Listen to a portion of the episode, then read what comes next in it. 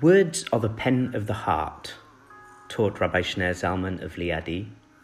The song is the pen of the soul. Life is a little bit like the stock market.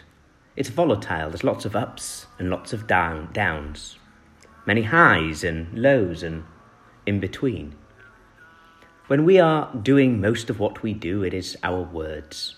It's bringing down from high places through our speech, through our action, who we are to the world. And it's mostly driven by our heart. It's a downward journey, but it's part of life because it's the way to live. We come from a high place and we bring our consciousness into lower places. But there are also moments when we have to go upward. And that's the soul. The voice of the soul is the journey up towards our source. Through the nigun, through the songs that have few words and more emotion. But that's our soul talking.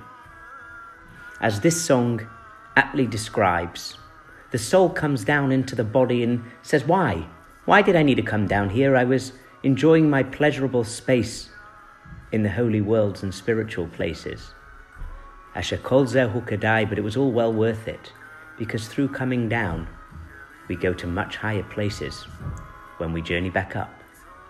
So let us meditate and converse with our souls, hear its song, hear its tune, and then the words and actions of our heart will be equally as authentic.